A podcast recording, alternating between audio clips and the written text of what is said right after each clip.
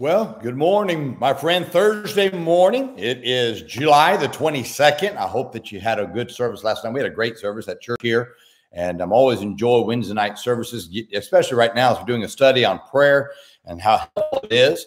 And I hope that you are in your church. Looking forward to today, tomorrow, the end of the week, middle of summer, getting right around the corner to August. Schools will be starting up. Um, here at our church, we're going to have um, back to school Sunday on August the 8th. Then the following Wednesday, we start a missions conference. My good friend, Dr. Don Chitty, um, from up in the Four Corners area of New Mexico, Farmington area, will be coming to speak for us. And I'm looking forward to that with all the missionaries that we will be having coming in. And I would I would encourage those in our area, come on out and start planning now for the missions conference and be praying that God will do a work in your life. Certainly, this old world needs somebody to reach um, to reach people with the gospel, and now is that time. I want to read to you this morning from Second Corinthians chapter 4, verse 18. The scripture says, While we look not at the things which are seen, but at the things which are not seen. For the things which are seen are temporal, but the things which are not seen are eternal. Now, you are or will become what you dwell on. That's why God admonishes the believer to look at the things which are not seen. God knows that when you look at those things which you cannot see, that you will be able to look at the eternal, which brings joy to your soul. The secret to living a joyful life, get this now, is to look at the eternal.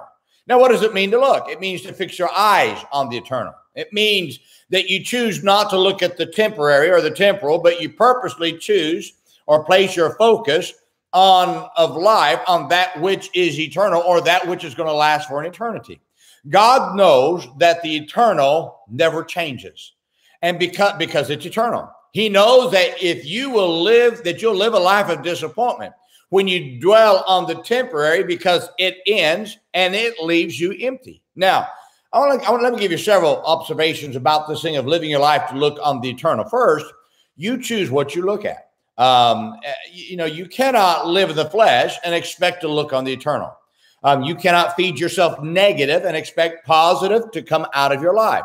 One of the greatest battles that you will have that you are going to fight is to ba- is the battle to control what you choose to look at. Now, Satan bombards you with temporary things all the time, but you have to have the character to direct your attention towards the eternal things. It's got to be done by character. Second, it takes faith to look at the eternal. One reason God commands the believer to live a life of faith is because he knows that you cannot have an eternal viewpoint without living by faith. It takes faith to see the judgment seat um, and, and the rewards that you will get at that seat. Um, the way that the saints in Hebrews 11 kept on going despite not receiving the promise for which they lived was that they kept an eternal viewpoint, which kept them from being discouraged at not receiving the promise for which they were living. Now, you cannot have an eternal viewpoint for life without choosing to live by faith. Third, only the eternal gives joy. Many people live an empty life because they live for the temporary, but the temporal is temporary, leaving them empty. You only find joy by living for the eternal. Now, what gives you what, what gives you joy as you live at the eternal is that nothing in life can take away the faith view of knowing that the eternal will come someday. Um, it may not be now, but it's going to come. And the hope that a better day is coming um, because of your eternal focus is where you find joy as you walk through the hardships of life. Now, fourth, you can't make it through tough, tough times without looking at the eternal. In verse 17, God talks about our affliction being but for a moment. Your, your affliction only seems to be a moment when you live an eternal view, and when you keep the eternal view in mind. When you live for the temporal, your view of, trials you face are encapsulated with the years that you live.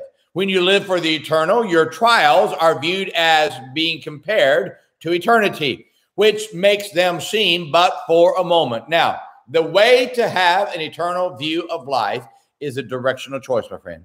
If you live looking down at the immediate,